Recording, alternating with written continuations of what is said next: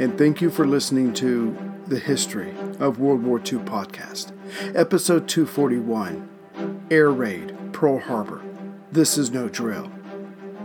Last time, we saw the American servicemen and women respond to the first Japanese attack wave at Kaneohe Bay Naval Air Station, northeast of Ford Island, on Oahu's east coast. Bellows Field, just south of it, and at the Marines Mooring Mast Field at Ewa, seven miles or 11 kilometers west of Pearl Harbor. Of those responses, some had been heroic, others not so much.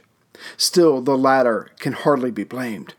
First, there was the element of surprise and shock, but there was also a bit of American arrogance.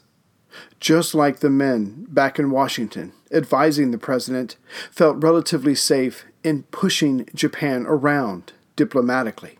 It was the president who was one of the first to realize the Japanese Empire had decided to push back.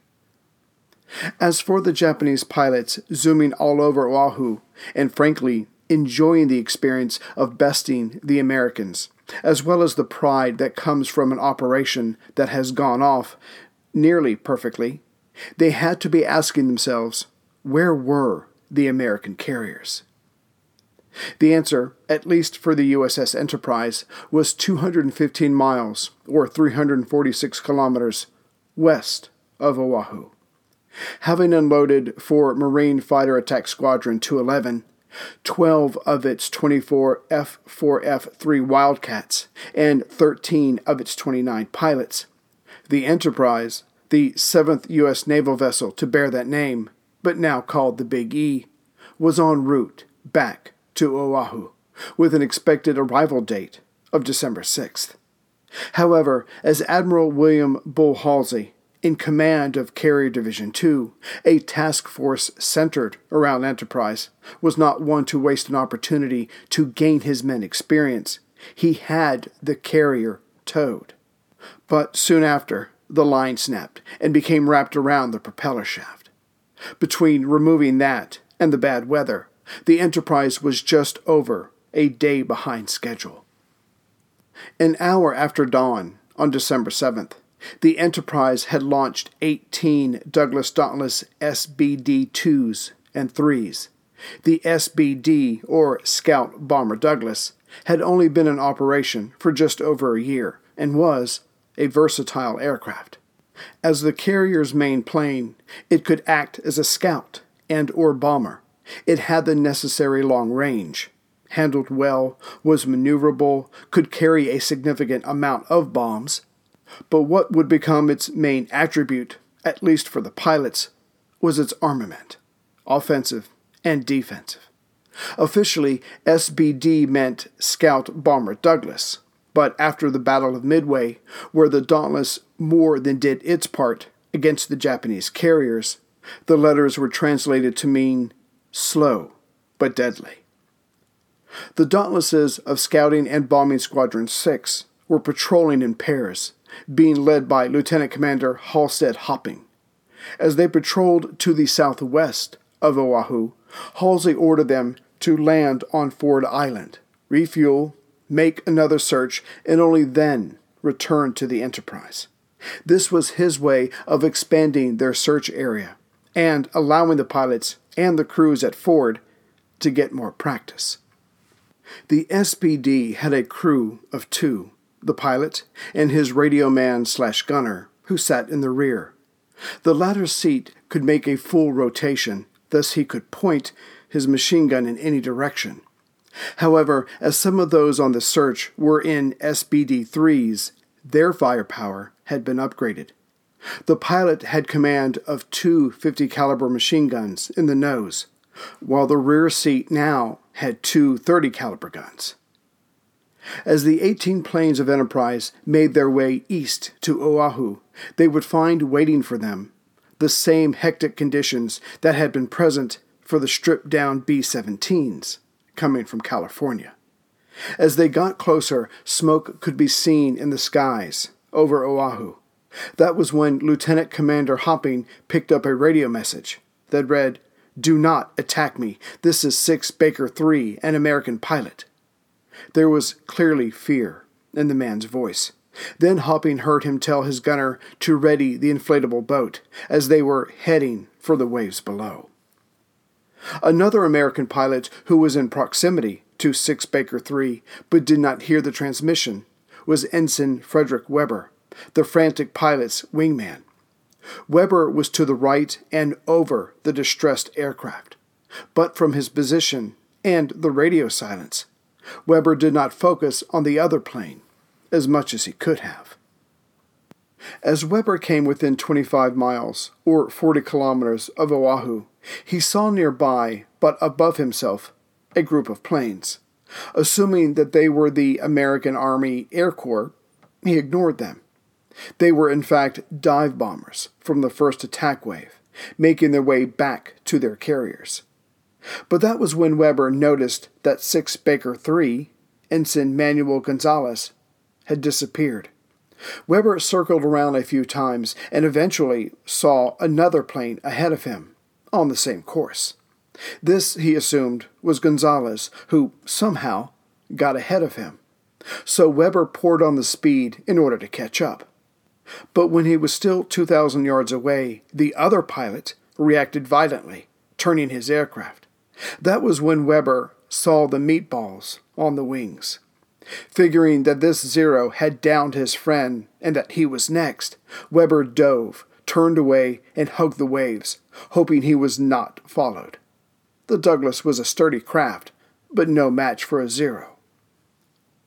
One of the last Dauntlesses to take off from Enterprise that dawn was being flown by Lieutenant Commander Howard Brigham Young. As he passed over the southwestern shoreline of Oahu, he immediately started receiving fire from the ground, as well from a monoplane fighter behind him. In response, Young dove for the ground, or in airman parlance, hit the deck. The wingman following him, piloted by Perry Teaff with a gunner by the name of Jinx, was hit several times, but the tough plane flew on. Teaff also dove to skim the earth. Young tried to radio Ford Island, but by then all hell was breaking loose along Battleship Row. Hence his call went unanswered. At that moment, Squadron Leader Hopping radioed his team that Oahu was under attack. But like the pilot Weber before, hardly any of his squadron heard him. Hopping successfully landed at Ford Island, but was shot at during his entire approach. Another pair of Dauntlesses, flown by Ensign Edward Deacon and Ensign William Roberts, had crossed over Oahu's southwestern corner at 8:33 a.m. They had heard their fellow pilot Gonzalez's last transmission, so rose to 1,000 feet, assuming this would give them time to form a plan. As Hickam Field, south of Battleship Row, was now obscured by smoke coming from the battleships, they made for Ewa Field, to the west southwest of Ford Island. Again, the panicked Americans on the ground opened up on the two planes with 50 caliber and 20 millimeter gunfire. Roberts was able to land and then proceeded to yell at his would be killers. But before he could begin tearing into the gunmen, his wingman, Deacon's engine, was hit and began to fail. Deacon managed to land just off the coast. The plane began to sink down below the waves, but amazingly, both men were unhurt. That is, until men patrolling the beach started firing at them. Both were hit, but managed to come ashore and were taken to the hospital, but only after chewing out the men who had wounded them. This podcast could not exist without the help of sponsors like Yahoo Finance. When it comes to your financial future, you think you've done it all. You've saved, you've researched, you've invested all that you can. Now, you need to take those investments to the next level by using what every financial great uses Yahoo Finance. I've stressed this in my podcast about command and control, which is exactly what Yahoo Finance is. You can see all your investments and retirement accounts in one place. You can consolidate your views from multiple accounts into one hub and access the expert analysis you need to tend to your entire portfolio with confidence. Yahoo Finance has been around for more than 25 years, and they've worked things out. You've got the tools you need right at your fingertips.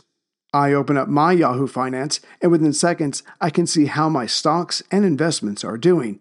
And basically, investing, is all about growth. And in order to grow, you need to know what's going on. For comprehensive financial news and analysis, visit the brand behind every great investor, yahoofinance.com, the number one financial destination, yahoofinance.com. That's As for the Dauntless being flown by Ensign John Volk, along with his radio man Sidney Pierce, it collided midair with a Japanese bomber. As they were too low for parachutes, both men died when they reached the ground. Another pair of American SBDs, flown by Lieutenant Clarence Dickinson and Ensign John McCarthy, climbed to 4,000 feet. From up there, they hoped to get a better idea of the situation. But they were soon set upon by two Zeros who were on their way to the harbor. McCarthy tried to maneuver to get a solid bead on one of the enemy planes, but was outdone in this. Soon his plane was being shot up, which caused his engine to ignite. Lieutenant Dickinson watched his partner's plane go down and smash into the earth. But then Dickinson gave out a shout when he saw a parachute open up. McCarthy had bailed out just in time. One of the enemy's bullets had shattered his leg, but he would survive this day. However, his radio man, gunner third class Mitchell Kahn, went down with the plane. Now it was Lieutenant Dickinson's turn to get the attention of the enemy Zeros. However, to make it worse, his pursuer was joined by at least three other planes. His Dauntless took a hit, but kept going. Dickinson told his gunner, First Class William Miller, he thought they were going to have to bail out. But all Dickinson heard in response was the strangest exhalation over the radio. Soon the left fuel tank was on fire. Dickinson confirmed that they would have to bail out but no response came from Miller. As Dickinson's parachute landed near Ewa Field, he had the rare fortune not only to be left alone by the Japanese, but also by his American comrades on the ground. The Marines were getting used to seeing their fellow countrymen get the worst of a dogfight and then float to the ground. As for radio man gunner First Class William Miller, who never left the doomed aircraft, his four year tour was to end in a few days. As for the remaining seven SBDs from Enterprise, as they neared the west coast of Oahu, overhead they saw enemy fighter planes. Again, as their planes were no match for the Zeros, the Americans stayed low. But now, all the smoke, strange radio conversation, and the smell of gunpowder made sense. Oahu had been attacked. Japan was at war with the United States. Figuring that Ford Island would be ground zero of the sneak attack, the American pilots decided to land at Ewa, but the Marines there told them to get the hell out of here, that most of their planes were now wrecked. If the Japanese came back, their planes would be next. So the seven planes took off again, but as they approached Ford Island, a destroyer opened up on them with its 50 and 30 caliber guns. Taking some hits, the pilots turned around and landed again at Ewa. If the Japanese did come back, they would just have to take their chances. An hour and 45 minutes into the attack, American casualties were thus 163 killed, 336 wounded, with 43 unaccounted for. As for the island's aircraft, its offensive power, 157 were beyond hope of repair, with 74 fixable in time. As for Admiral Halsey's scouting and bomber squadrons, six, six of the 18 planes that had been launched that morning were lost. eight of their crew were gone, and two more were wounded. As for Enterprise's position west of Oahu, it was safely out of the way of the attack. But that's not where a warship is supposed to be. At 8 a.m., the crew of the Enterprise was called to general quarters. The men were told the island was being attacked by the Japanese. Hence, when they saw dots in the sky over the island go crashing down, they cheered, thinking these were enemy planes. But the vast majority were not. As previously covered, the various squadrons of the first Japanese attack wave were disappointed not to find any of the three carriers on the north side of Ford Island. Still, on that morning of December 7, 1941, there were 96 ships in harbor. But the prize targets, of course, were the mighty vessels of Battleship Row. The men aboard the eight battleships were just rising. Some had plans, others would lie the day away. Also covered, the Japanese torpedo bombers approached the dreadnoughts from three directions the west, the south, right up the harbor's entrance along the Southeast Loch, and from the southeast. Ensign Donald Corn aboard the Raleigh on the northwest side of Ford Island spotted the planes coming from the northwest. Seaman Red Pressler of the Arizona, the second to last battleship on the right, of Battleship Row, saw the planes coming from the east, and Frank Handler, a quartermaster, watched as the planes flew up the Southeast Loch. But it was signalman Charles Flood aboard the light cruiser Helena, moored at 1010 Dockyard just south of the left end of Battleship Row, that caught sight of them all. It reminded him of his time in Shanghai in 1932 when the Japanese first attacked the city. These sightings were just before 7:55 a.m. As for the men on each battleship who were preparing to play the Star-Spangled Banner, had seen this so many times before that none of them took a second look at the approaching planes. One of the first torpedo planes to reach Battleship Row launched its weapon at the Arizona as it missed the nearby brass band of the Nevada to the Arizona's right, continued playing. However, that pilot then turned around and strafed the musicians on the Nevada. Only then did they scatter.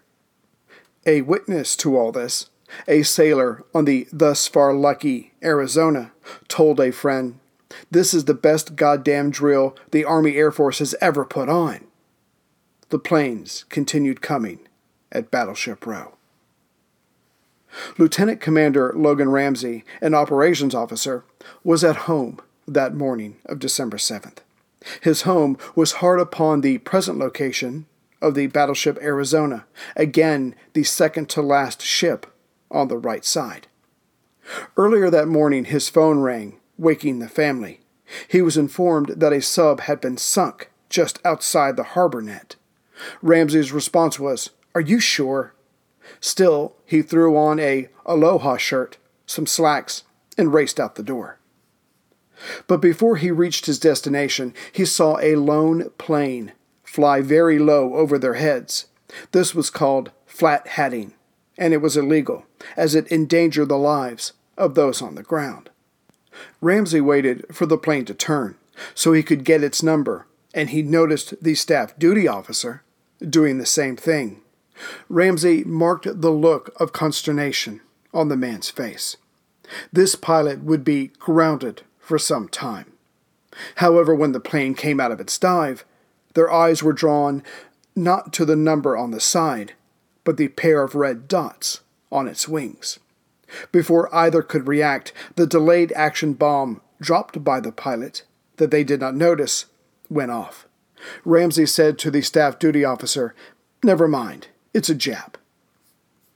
Then he ran into the radio room and had the following message sent out in plain English and on all frequencies Air raid, Pearl Harbor. This is no drill. As covered previously, the older battleship Utah was in dock, where the carriers would normally go, on the northwest side of Ford Island. And the Japanese already knew this from their spy. Hence, squadron leader Lieutenant Matsumura told his men not to waste their ordnance on the aged vessel. But his pilots were so keyed up by their success of achieving surprise and by their desire to sink a carrier that they let loose with 27 torpedoes. The Utah would, in the words of one of its crew, go turtle up in only eight minutes. Aboard Utah, pharmacist mate second class Lee Soucy recalled, When the first bombs dropped on the hangars at Ford Island, I thought, those guys are missing us by a mile. As in, this was another exercise, and that, one, they had missed the ship completely, and two, someone had screwed up royally by putting live bombs on that plane. Soucy could not even dream that they were really under attack, because it was again, in his own words, too incredible, simply beyond imagination. A Utah's mess attendant, second class, Clark Simmons, was in the captain's cabin serving two officers when the ship was first attacked. They felt the ship lift with the bomb and then began to list. That was when the bugler blew the call for abandoned ship. Simmons went through the porthole, which had a diameter of about 18 inches, but he squeezed through with a life jacket in his hand. And that life jacket saved his life, as Simmons was hit in the head, a shoulder, and a leg by strafing planes. Going back to Soucy, he had been given a Mae West by an officer, but then he thought about all the ammunition on board the ship. He knew it was only a matter of time before all that went off, so he wanted to be as far away as possible, as fast as possible. Throwing down the vest, he slid down the exposed hull of the ship, itself covered with barnacles, into the water. He spotted a motor launch picking up survivors and thought that a vessel like that, full of men, would make a tempting target. So he turned away from it and began to swim to Ford Island. Just then, another plane came down and strafed in between himself and the boat. He looked up, saw the red dots on the plane, and only then realized it was the Japanese. Someone had yelled as they were exiting the ship, How did the Germans get this far out? But both thoughts were quickly pushed aside as Soucy swam for the shore. U.S. Army Lieutenant General Walter Short, the commanding officer of the Hawaiian Department, was at home reading the newspaper and having breakfast with his wife. The only thing on his agenda that day was a golf game with Admiral Husband Kimmel, so the general took his time. But as the minutes passed by, he heard more and more planes flying around, and then explosions. Surely this was another drill. Still, he would go outside and see how things were unfolding. Going out to his back porch, the general saw numerous pillars of smoke from different locations. This was no drill. In all haste, he made his way to his office. General Short first ran into intelligence officer Lieutenant Colonel George Bicknell. The general asked, What's going on out there? Bicknell was honest enough to say he wasn't sure, and brave enough to say, But I just saw two battleships sunk.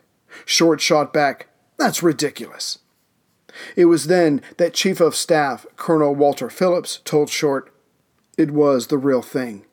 The time was about 8:03 a.m. The general's reply was to activate alert number 3. By 8:10 a.m., that status change was making its way throughout the entire island. Alert number 3 altered the soldiers' focus from looking out for saboteurs to be ready to repel an armed invasion which didn't change the fact that much of the arms and ammunition were locked away. Meanwhile, the general and his command staff went to the Army's underground location at Aliamanu Crater in Honolulu on the southern coast. Just before this, as we have seen, 3rd Torpedo Attack Unit Commander Lieutenant Takashi Nagai sent his torpedo at the mine layer Oglala at 7:57 a.m. from 500 yards away. The Oglala was next to the Helena at 1010 Dry Dock, south of Battleship Row. The ship's crew had no choice but to watch the deadly fish approach them. As it reached the side, the crew braced themselves. But nothing happened at that second. Nagai had assumed that the Oglala was a battleship because right behind it was the Helena. Thus, its silhouette looked larger. So the ship's hull was not down in the water as much as a battleship's would have been. Still, the weapon then arose enough to hit the Helena, damaging both ships. Up until the enemy plane released its torpedo, the men aboard the Oglala had assumed, as had so many that morning, that this was just another drill.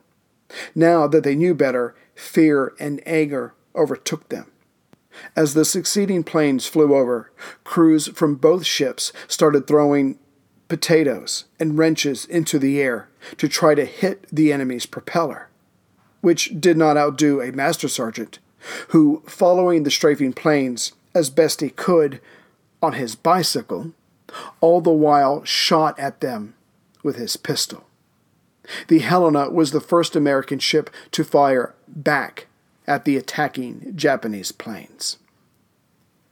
At almost the same time, 7:55 a.m., the attack of the torpedo bombers up the Southeast Loch commenced. As the 12 planes from the Akagi came up from the south, the crews of the Tautog, a Tambor class submarine, launched the year before, and the Clemson class destroyer Hulbert, launched in 1919, had their 30 and 50 caliber machine guns blazing away. As they were both moored at the island's submarine base on the right side of the lock, the men doing the shooting were in a perfect position. The Tautog crew brought down one of the planes in the second pass at Battleship Row and would bring down a second plane later that morning. Again, as the torpedo bombers had to slow down and make a fixed approach at the battleships, the American gunners took advantage of this. Across from the sub Tautog and the destroyer Hulbert, on the left hand or southern side of the Southeast Loch, was the heavy cruiser New Orleans. She and her sister ship, the USS San Francisco, were in dock, both undergoing machinery repairs. Down in the New Orleans hull was Lieutenant Hal M. Forgy, the heavy cruiser's chaplain. When the bombs had first landed on the southern end of Ford Island, prompting Lieutenant Commander Logan Ramsey to send the open radio message, Air Raid Pearl Harbor, this is no drill, the sound of those bombs brought Forgy out of his reverie.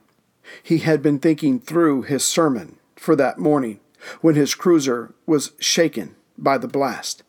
Yet he thought a tug had come alongside. Forgy was now planning on how best to explain to the officer of the deck that Sundays were not the best days to test the general alarm. But that's when he heard the message All hands to battle stations, all hands to battle stations, this is no drill. Forgy ran for his battle station, which was the sick bay. As the New Orleans had been getting its power from the dock, when the anti aircraft battery started engaging the planes overhead, the ship's response was admirable, if limited. But then the power from the dock went out.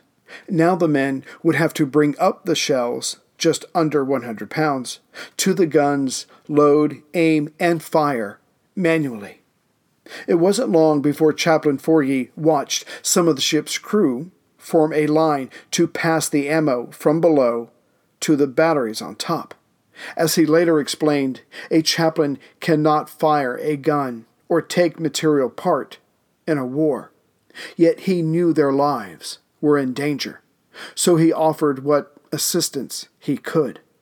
Walking along the human chain as they fed the guns that kept their chances of surviving alive, He touched each man on the back and said, Praise the Lord, and passed the ammunition. As Lieutenant Woodhead later reflected, I know it helped me a lot too. To the northwest of Ford Island, moored along with three other destroyers in the Middle Loch, the USS Breese also shot down a plane that morning. As it happened, the plane landed in the water near the ship, and the crew could see that the pilot was still alive. So a few of the crew were loaded onto a whaleboat and began to make their way to the downed man. But then the man in the water put his hand under his vest, and one of the men on the approaching vessel assumed he was going for a gun, so shot the pilot. Still, his body was taken on board. The sailor who did the shooting was warned that he would be court martialed, but no such judgment ever took place. Not in the aftermath of the tragedy that was Pearl Harbor.